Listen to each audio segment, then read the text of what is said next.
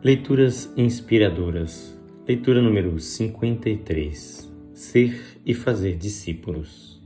Em meu livro anterior, Teófilo, escrevi a respeito de tudo que Jesus começou a fazer e a ensinar até o dia em que foi elevado aos céus, depois de ter dado instruções por meio do Espírito Santo aos apóstolos que havia escolhido.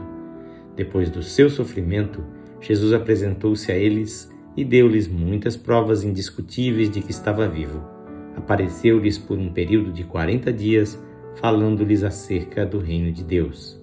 Atos 1, 1 a 3.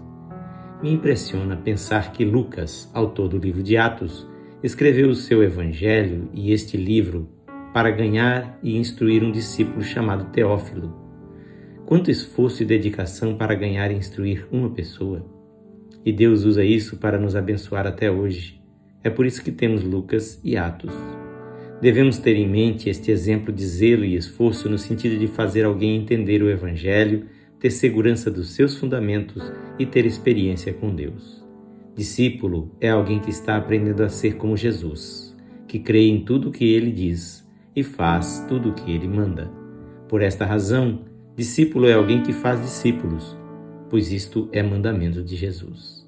Paulo também dá este mesmo exemplo pois sua vida era dedicada a formar Cristo nos discípulos, como ele escreveu aos Gálatas: Meus filhos, por quem de novo sofro as dores de parto, até ser Cristo formado em vós. Gálatas 4:19. Ó Senhor, dá-nos amor e zelo por alcançar e formar aqueles que tu compraste com teu próprio sangue. Ajuda-nos a fazer discípulos na medida em que vamos aprendendo a ser como tu és.